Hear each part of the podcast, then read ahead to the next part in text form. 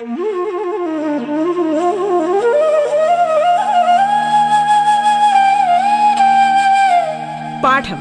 കേട്ടു പഠിക്കാൻ റേഡിയോ കേരളയിലൂടെ.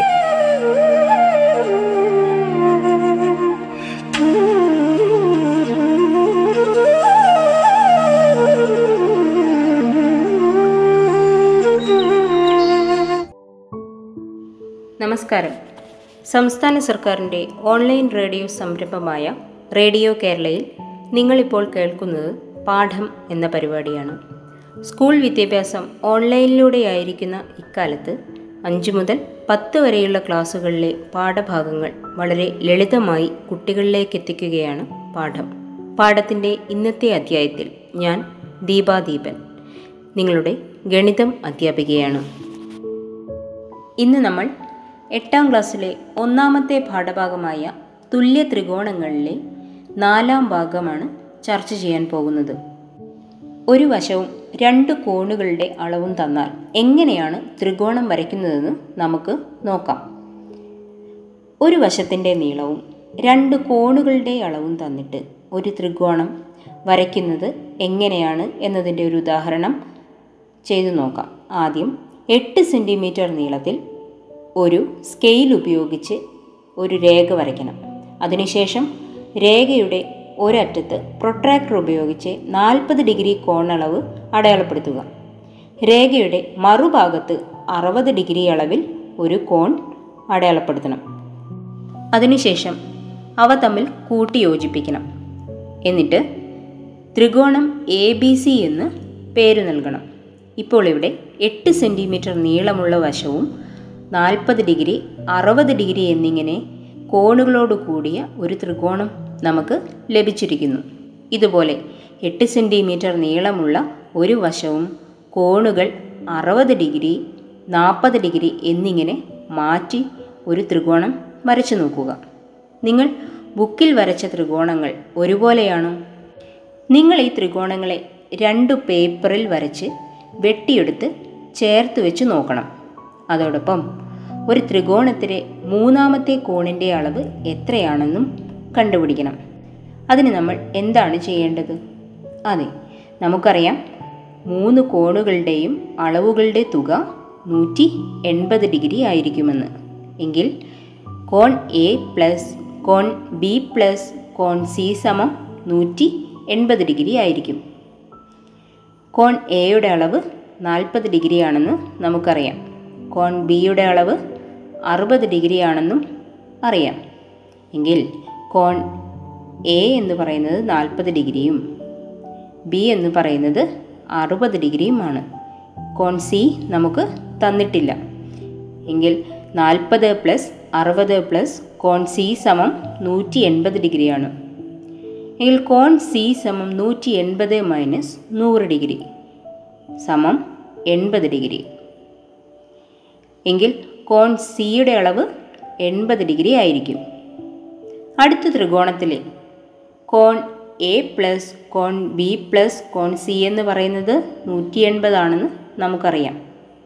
എങ്കിൽ അറുപത് പ്ലസ് നാൽപ്പത് പ്ലസ് കോൺ സി സമം നൂറ്റി എൺപത് കോൺ സി സമം നൂറ്റി എൺപത് മൈനസ് നൂറ് എൺപത് ഡിഗ്രി. ഇവിടെ കോൺ സിയുടെ അളവ് എൺപത് ഡിഗ്രി തന്നെയാണ്. അങ്ങനെയെങ്കിൽ ഒരു ത്രികോണത്തിന്റെ ഒരു വശവും അതിന്റെ രണ്ടറ്റത്തുള്ള കോണുകളും മറ്റൊരു ത്രികോണത്തിന്റെ ഒരു വശത്തിനും അതിന്റെ രണ്ടറ്റത്തുള്ള കോണുകൾക്കും തുല്യമാണെങ്കിൽ ഈ ത്രികോണങ്ങളുടെ മൂന്നാമത്തെ കോണുകളും തുല്യമായിരിക്കും. തുല്യമായ കോണുകൾക്ക് എതിരെയുള്ള വശങ്ങളും തുല്യമായിരിക്കും. അങ്ങനെയെങ്കിൽ നമുക്കൊരു സാമാന്ത്രികത്തിന്റെ പ്രത്യേകത എന്തൊക്കെയാണെന്ന് നോക്കാം. ഇവിടെ ഒരു സാമാന്ത്രികം തന്നിരിക്കുന്നു. സാമാന്ത്രികം A B C D A B എന്ന വശം സി ഡി എന്ന വശത്തിന് സമാന്തരമാണ്. എ ഡി എന്ന വശം ബി സി എന്ന വശത്തിന് സമാന്തരമാണ്. തന്നിരിക്കുന്ന സാമാന്ത്രികത്തിൽ എ സി എന്ന ഒരു വികരണം വരച്ചാലോ? ഇപ്പോൾ നമുക്ക് രണ്ട് ത്രികോണങ്ങൾ ലഭിച്ചിരിക്കുന്നു. ത്രികോണം എ ബി സിയും ത്രികോണം എ ഡി സിയും എന്നീ രണ്ട് ത്രികോണങ്ങൾ ഇവിടെ ലഭിച്ചിരിക്കുന്നു. ഈ രണ്ട് ത്രികോണങ്ങളും തുല്യ ത്രികോണങ്ങളാണോ എന്ന് നമുക്ക് പരിശോധിച്ച് നോക്കാം.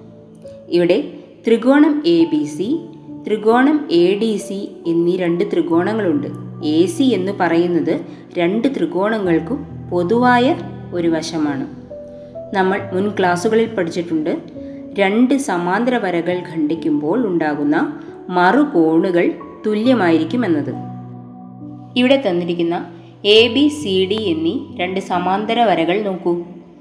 ഈ രണ്ട് സമാന്തര വരകളെ എ സി എന്ന വര കൊണ്ട് ഖണ്ഡിക്കുമ്പോൾ ഉണ്ടാകുന്ന രണ്ട് മറുകോണുകളാണ് കോൺ എ സി ഡിയും കോൺ സി എ ബിയും ഇവ തുല്യമാണ്. എങ്കിൽ നമുക്ക് കോൺ എ സി ഡി സമം കോൺ സി എ ബി എന്ന് എഴുതാം. അടുത്തത് നോക്കൂ. എ ഡി എന്നും ബി സി എന്നുമുള്ള രണ്ട് സമാന്തര വരകളെ എ സി എന്ന ഒരു വര ഖണ്ഡിക്കുമ്പോൾ ഉണ്ടാകുന്ന മറുകോണുകളാണ് കോൺ ഡി എ സിയും കോൺ എ സി ബിയും ഇവ രണ്ടും തുല്യമാണ്. എങ്കിൽ എങ്ങനെ എഴുതാൻ സാധിക്കും? അതെ കോൺ ഡി എ സി സമം കോൺ എ സി ബി ഇവിടെ ത്രികോണം എ ഡി സിയിലെ എ സി എന്ന വശവും അതിനറ്റത്തുള്ള രണ്ട് കോണുകൾക്കും ത്രികോണം എ ബി സിയിലെ എ സി എന്ന വശത്തിനും അതിനറ്റത്തുള്ള രണ്ട് കോണുകൾക്കും തുല്യമാണ്. അതുകൊണ്ട് ഈ രണ്ട് ത്രികോണങ്ങൾ തുല്യ ത്രികോണങ്ങളെന്ന് പറയാൻ സാധിക്കും. ഒരു സാമാന്ത്രികത്തെ വികർണം കൊണ്ട് വിഭജിക്കുമ്പോഴുണ്ടാകുന്ന ത്രികോണങ്ങൾ തുല്യമാണെന്ന് നമ്മൾ തെളിയിച്ചു കഴിഞ്ഞു. തുല്യ ത്രികോണങ്ങളിലെ തുല്യമായ കോണുകൾക്ക് എതിരെയുള്ള വശങ്ങളും തുല്യമാണ്. എങ്കിൽ കോൺ എ സി ഡിക്ക് എതിരെയുള്ള വശം എ ഡി എന്ന വശമാണ്. അതുപോലെ കോൺ സി എ ബിക്ക് എതിരെയുള്ള വശം ബി സി എന്ന വശമാണ്. അതുപോലെ തന്നെ കോൺ ഡി എ സിക്ക് എതിരെയുള്ള വശം സി ഡി എന്ന വശമാണ്. കോൺ എ സി ബിക്ക് എതിരെയുള്ളത് എ ബി എന്ന വശമാണ്. ഇതിൽ നിന്ന് നമുക്ക് എന്ത് മനസ്സിലാക്കാം? അതെ എ ബി സമം സി ഡി ആണെന്ന് മനസ്സിലാക്കാം അല്ലേ? എ ബി എന്ന വശവും സി ഡി എന്ന വശവും തുല്യമാണ്. അതുപോലെ തന്നെ എ ഡി എന്ന വശവും ബി സി എന്ന വശവും തുല്യമാണ്. ഒരു സമാന്തരികത്തിന്റെ സമാന്തരമായ എതിർവശങ്ങൾ തുല്യമാണെന്ന് നമുക്ക് കിട്ടിയിരിക്കുന്നു. ഏത് സമാന്തരികത്തിനും എതിർവശങ്ങൾ തുല്യമായിരിക്കും. ഏതു സാമാന്ത്രികത്തിലും വികരണങ്ങൾ മുറിച്ചുണ്ടാകുന്ന ബിന്ദു രണ്ട് വികരണങ്ങളെയും മധ്യബിന്ദുവാണ്. അതുപോലെ സാമാന്ത്രികത്തിൽ വികരണങ്ങൾ പരസ്പരം സമഭാഗം ചെയ്യുന്നു. ഇനി നമുക്ക് സമപാർശ്വ ത്രികോണങ്ങളുടെ പ്രത്യേകത എന്തൊക്കെയാണെന്ന് നോക്കാം. ഒരു ത്രികോണത്തിന്റെ രണ്ട് വശങ്ങൾ തുല്യമാണെങ്കിൽ ഈ വശങ്ങൾക്ക് എതിരെയുള്ള കോണുകളും തുല്യമായിരിക്കും. ഒരു ത്രികോണത്തിന്റെ രണ്ട് കോണുകൾ തുല്യമാണെങ്കിൽ ഈ കോണുകളുടെ എതിരെയുള്ള വശങ്ങളും തുല്യമായിരിക്കും. ഏതൊരു സമഭുജ ത്രികോണത്തിലും കോണുകളെല്ലാം അറുപത് ഡിഗ്രി വീതമായിരിക്കും. നമുക്ക് ഒരു ഉദാഹരണം ചെയ്തു നോക്കാം. ത്രികോണത്തിൽ ഒ കേന്ദ്രവും എ ബി സി എന്ന വൃത്തത്തിലെ ബിന്ദുക്കളുമാണ്. ത്രികോണം എ ബി സിയുടെ കോണുകൾ ഏതൊക്കെയാണ്? ത്രികോണം എ ബി സിയുടെ കോണുകൾ എന്തൊക്കെയാണ്? ചിത്രത്തിലേക്ക് നോക്കൂ. അതായത് O A O C O B എന്നിവ ഒരു വൃത്തത്തിലെ ആരങ്ങളാണ്. അതുകൊണ്ട് ഇവ തുല്യമാണ്. അതിനാൽ ത്രികോണം എ ഒ സി എന്ന് പറയുന്നത് ഒരു സമപാർശ്വ ത്രികോണമാണ്. ഒ എ ഒ സി എന്നീ വശങ്ങൾ തുല്യമായതിനാൽ ഇവയ്ക്ക് എതിരെ വരുന്ന കോണുകളും തുല്യമായിരിക്കും. കോൺ എ ഒ സി എന്ന് പറയുന്നത് നൂറ്റി ഇരുപത് ഡിഗ്രിയാണെന്ന് തന്നിട്ടുണ്ട്. അങ്ങനെയെങ്കിൽ മറ്റു രണ്ട് കോണുകളുടെ അളവുകളുടെ തുക എത്രയായിരിക്കും? നൂറ്റി എൺപതിൽ നിന്ന് നൂറ്റി ഇരുപത് കുറച്ചാൽ മതി. അതായത് നൂറ്റി എൺപത് മൈനസ് നൂറ്റി ഇരുപത് സമം അറുപത് ഡിഗ്രി എന്ന് ലഭിക്കും. ഈ രണ്ട് കോണുകളുടെ അളവുകൾ തുല്യമാണ്. അതുകൊണ്ട് ഓരോ കോണും മുപ്പത് ഡിഗ്രി വീതം ആയിരിക്കും. അതുപോലെ ത്രികോണം എ ഒ ബി ഒരു സമപാർശ്വ ത്രികോണമാണ്. ഒ എയും ഒ ബിയും തുല്യമാണ്. അതുകൊണ്ട് ഇവയ്ക്ക് എതിരെ വരുന്ന കോണുകളും തുല്യമായിരിക്കും. കോൺ എ ഒ ബി എന്ന് പറയുന്നത് നൂറ്റി ഇരുപത് ഡിഗ്രി ആയതിനാൽ മറ്റ് രണ്ട് കോണുകളുടെയും അളവുകളുടെ തുക അറുപത് ഡിഗ്രി ആയിരിക്കും. ഇവ തുല്യമായതിനാൽ ഓരോ കോണും മുപ്പത് ഡിഗ്രി വീതം ആയിരിക്കും. ഈ മൂന്ന് കോണുകളുടെയും അളവുകളുടെ തുക മുന്നൂറ്റി അറുപത് ഡിഗ്രിയാണ്. കോൺ ബി ഒ സിയുടെ അളവ് നൂറ്റി ഇരുപതാണ് കാരണം മറ്റു രണ്ട് കോണുകളുടെയും അളവുകൾ നൂറ്റി ഇരുപത് ഡിഗ്രി വീതമാണ്. അപ്പോൾ മുന്നൂറ്റി അറുപത് മൈനസ് നൂറ്റി ഇരുപത് പ്ലസ് നൂറ്റി ഇരുപത് അതായത് മുന്നൂറ്റി അറുപത് മൈനസ് ഇരുന്നൂറ്റി നാൽപ്പത് സമം നൂറ്റി ഇരുപത് ഡിഗ്രി. നേരത്തെ കണ്ടതുപോലെ ഇതും ഒരു സമപാർശ്വ ത്രികോണമാണ്. ഒ ബി ഒ സി എന്നീ വശങ്ങൾ തുല്യമാണ്. അതുകൊണ്ട് ഇവയ്ക്ക് എതിരെ വരുന്ന കോണുകളും തുല്യമാണ്.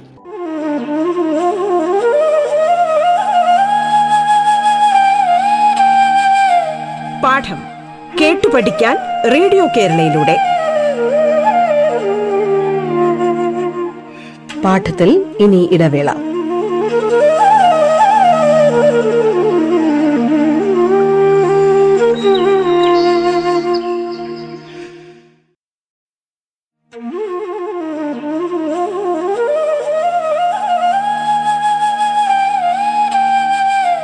പാഠം കേട്ടു പഠിക്കാൻ റേഡിയോ കേരളയിലൂടെ. തുടർന്ന് കേൾക്കാം പാഠം.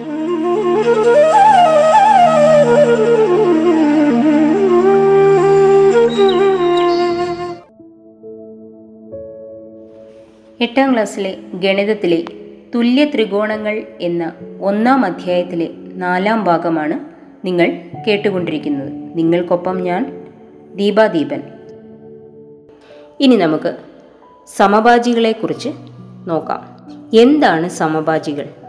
അതെ ഒരു വരയെയോ കോണിനെയോ സമമായി ഭാഗിക്കുന്ന അഥവാ രണ്ട് തുല്യ ഭാഗങ്ങളാക്കുന്ന വരയാണ് സമഭാജി എന്ന് പറയുന്നത്. ഒരു ത്രികോണം തന്നിരിക്കുന്നു. ത്രികോണത്തിന്റെ പേര് ത്രികോണം എ ബി സി എന്നാണ്. അതിലെ എ സി ബി സി എന്നീ വശങ്ങൾ തുല്യമാണെന്ന് തന്നിട്ടുണ്ട്. അതുകൊണ്ട് ഇത് ഒരു സമപാർശ്വ ത്രികോണമാണ്. സി എന്ന ബിന്ദുവിൽ നിന്ന് എ ബിയിലേക്ക് വരച്ച ഒരു ലംബമാണ് പി ത്രികോണം എ പി സി ത്രികോണം ബി പി സി ഇവ തുല്യ ത്രികോണങ്ങളാണെന്ന് നമ്മൾ കണ്ടു കഴിഞ്ഞു. അതുകൊണ്ട് ഇവയുടെ വശങ്ങളും കോണുകളും തുല്യമാണ്. അതിനാൽ എ പി ബി പി ഇവ തുല്യമാണ്. അതായത് സി പി എ ബി എന്നീ വരകളെ രണ്ട് തുല്യ ഭാഗങ്ങളാക്കുന്നു. അഥവാ സി പി എ ബിയുടെ ഒരു സമഭാജിയാണെന്ന് പറയാൻ സാധിക്കും. സി പി എന്ന വര കോൺ സിയെ രണ്ട് തുല്യ കോണുകളാക്കുന്നു. അങ്ങനെയെങ്കിൽ സി പി എന്ന വര കോൺ സിയുടെയും സമഭാജിയാണെന്ന് നമുക്ക് പറയാൻ സാധിക്കുകയില്ലേ? അതെ. സി എന്ന ബിന്ദുവിൽ നിന്ന് എ ബിയിലേക്ക് വരച്ച ലംബമാണ് എ ബിയെയും കോൺ സിയെയും സമഭാഗം ചെയ്യുന്നത്. സി എന്ന് പറയുന്നത് തുല്യമായ വശങ്ങൾക്ക് ചേരുന്ന ഒരു ബിന്ദുവാണ്. സി എന്ന് പറയുന്നത് എന്താണ്? തുല്യമായ വശങ്ങൾ ചേരുന്ന ഒരു ബിന്ദുവാണ്. തുല്യമായ വശങ്ങൾ ചേരുന്ന ബിന്ദുവിൽ നിന്ന് എതിർവശത്തേക്ക് വരയ്ക്കുന്ന ലംബം എതിർവശത്തെയും സമഭാഗം ചെയ്യുന്നു. സി എന്ന കോണിനെയും സമഭാഗം ചെയ്യുന്നു.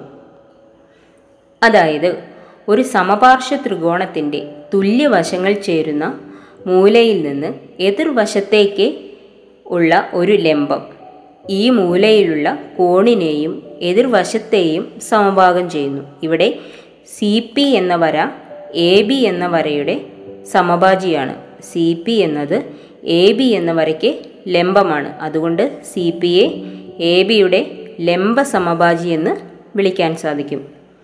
ഒരു വരയുടെ മധ്യബിന്ദുവിലൂടെ കടന്നുപോകുന്ന ഏതൊരു വരയും അതിന്റെ സമഭാജിയായിരിക്കും ഒരു വരയുടെ മധ്യബിന്ദുവിലൂടെ കടന്നു പോകുന്നതും ആ വരയ്ക്ക് ലംബവുമാണെങ്കിൽ ലംബ സമഭാജി എന്നും വിളിക്കാൻ സാധിക്കും.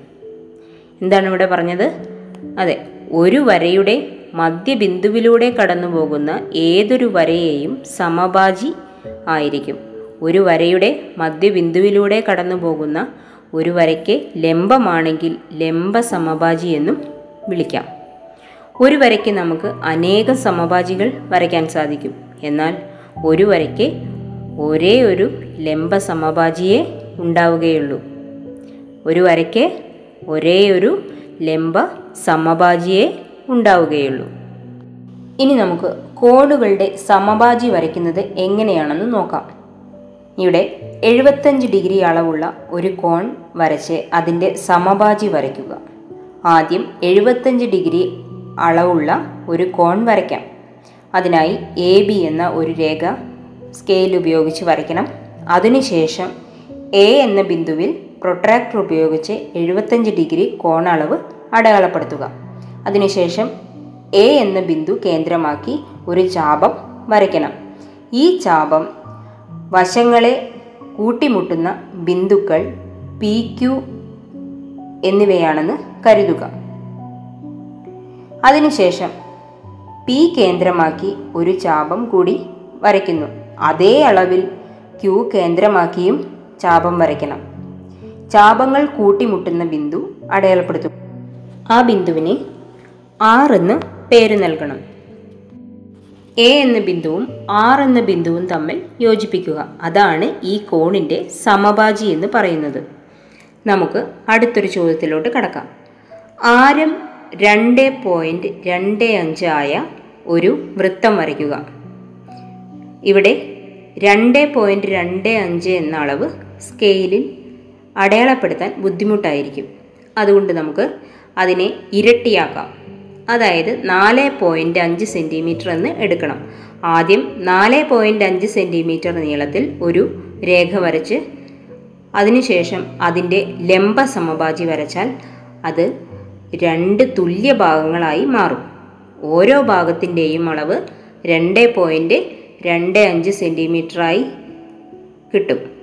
ആദ്യം നമുക്ക് നാല് പോയിന്റ് അഞ്ച് സെന്റിമീറ്റർ നീളത്തിൽ ഒരു രേഖ വരയ്ക്കണം ഇനി അതിന്റെ ലംബ സമഭാജി വരയ്ക്കണം അതിനായി കോമ്പസ് എ എന്ന ബിന്ദുവിൽ വെച്ച് എ ബിയുടെ പകുതിയിൽ കൂടുതൽ ആരമാക്കിക്കൊണ്ട് എ ബിയുടെ രണ്ട് ഭാഗങ്ങളിലും ചാപം വരയ്ക്കണം. ഇനി ബി എന്ന കേന്ദ്രമാക്കി ഓരോ ആരത്തിലും എ ബിയുടെ രണ്ട് ഭാഗങ്ങളിലും ചാപം വരയ്ക്കുക. ചാപങ്ങൾ കൂട്ടിമുട്ടുന്ന ബിന്ദു അടയാളപ്പെടുത്തുക. ഇവ എം എന്നും എൻ എന്നും പേര് നൽകണം. എം എൻ യോജിപ്പിക്കുക. എ ബി എന്ന വരയുടെ ലംബ സമഭാജി ലഭിച്ചു കഴിഞ്ഞു. ഇപ്പോൾ എ ബി എന്ന വര രണ്ട് തുല്യ ഭാഗങ്ങളായി കഴിഞ്ഞിരിക്കുന്നു. ഓരോ ഭാഗത്തെയും അളവ് നാല് പോയിന്റ് അഞ്ചിന്റെ പകുതിയായ രണ്ട് പോയിന്റ് രണ്ട് അഞ്ച് സെന്റിമീറ്ററാണ് ഇനി രണ്ട് രേഖകളും കൂട്ടിമുട്ടുന്ന ബിന്ദു ഒ എന്ന് പേര് നൽകണം. ഇവിടെ രണ്ട് പോയിന്റ് രണ്ട് അഞ്ച് ആരമായ വൃത്തം വരയ്ക്കുന്നതിന് ഒ കേന്ദ്രമായി ഒരു വൃത്തം വരച്ചാൽ മതിയാകും. ഇപ്പോൾ ഒരു വരയുടെ ലംബ സമഭാജി വരയ്ക്കുന്നത് എങ്ങനെയാണെന്ന് നമ്മൾ കണ്ടു കഴിഞ്ഞു. രണ്ട് നിശ്ചിത ബിന്ദുക്കളിലൂടെ വരയ്ക്കുന്ന വൃത്തങ്ങളുടെയെല്ലാം കേന്ദ്രങ്ങൾ ഒരേ വരിയിലുള്ള ബിന്ദുക്കളാണ്. ഏതൊരു രേഖയ്ക്കും ലംബ സമഭാജി വരയ്ക്കാൻ സാധിക്കും. ഞാണിന്റെ ലംബ സമഭാജിയാണ് വൃത്തകേന്ദ്രം. ഒരു വൃത്തത്തിൽ രണ്ടു ഞാണുകൾ വരച്ചാൽ രണ്ടു ഞാണുകളുടെയും ലംബ സമഭാജികൾ ഒരു ബിന്ദുവിലൂടെ കടന്നു പോകുന്നു വൃത്തത്തിലെ ഏത് രണ്ട് ബിന്ദുക്കൾ യോജിപ്പിക്കുന്ന വരയിലൂടെയും ലംബ സമഭാജി വൃത്തകേന്ദ്രത്തിലൂടെ കടന്നുപോകുന്നു. നമ്മൾ ഇന്നിവിടെ ചർച്ച ചെയ്തത് ഒരു വശവും രണ്ട് കോണുകളും തന്നാൽ എങ്ങനെയാണ് ത്രികോണം നിർമ്മിക്കുന്നതെന്നാണ്. അതിനുശേഷം സമപാർശ്വ ത്രികോണങ്ങളുടെ രണ്ട് വശങ്ങളും തുല്യമായിരിക്കുമെന്നും അവയ്ക്ക് എതിരെയുള്ള കോണുകളും തുല്യമായിരിക്കും എന്നും നമ്മൾ നോക്കിക്കഴിഞ്ഞു. പിന്നീട് ഒരു വരയെയോ കോണിനെയോ സമമായി ഭാഗിക്കുന്ന അഥവാ രണ്ട് തുല്യ ഭാഗങ്ങളാക്കുന്ന വരയാണ് സമഭാജി എന്ന് നമ്മൾ കണ്ടു. ഒരു വരയുടെ മധ്യബിന്ദുവിലൂടെ കടന്നു പോകുന്നതും ആ വരയ്ക്ക് ലംബവുമായ രേഖയാണ് ലംബ സമഭാജി എന്ന് നമുക്കറിയാം. ഒരു വരയ്ക്ക് അനേകം സമഭാജികളുണ്ടെന്നും നമ്മൾ പഠിച്ചു. എന്നാൽ ഒരു വരയ്ക്ക് ഒരേ ഒരു ലംബ സമഭാജി മാത്രമേ ഉണ്ടാവുകയുള്ളൂ എന്ന് നമ്മൾ കണ്ടു.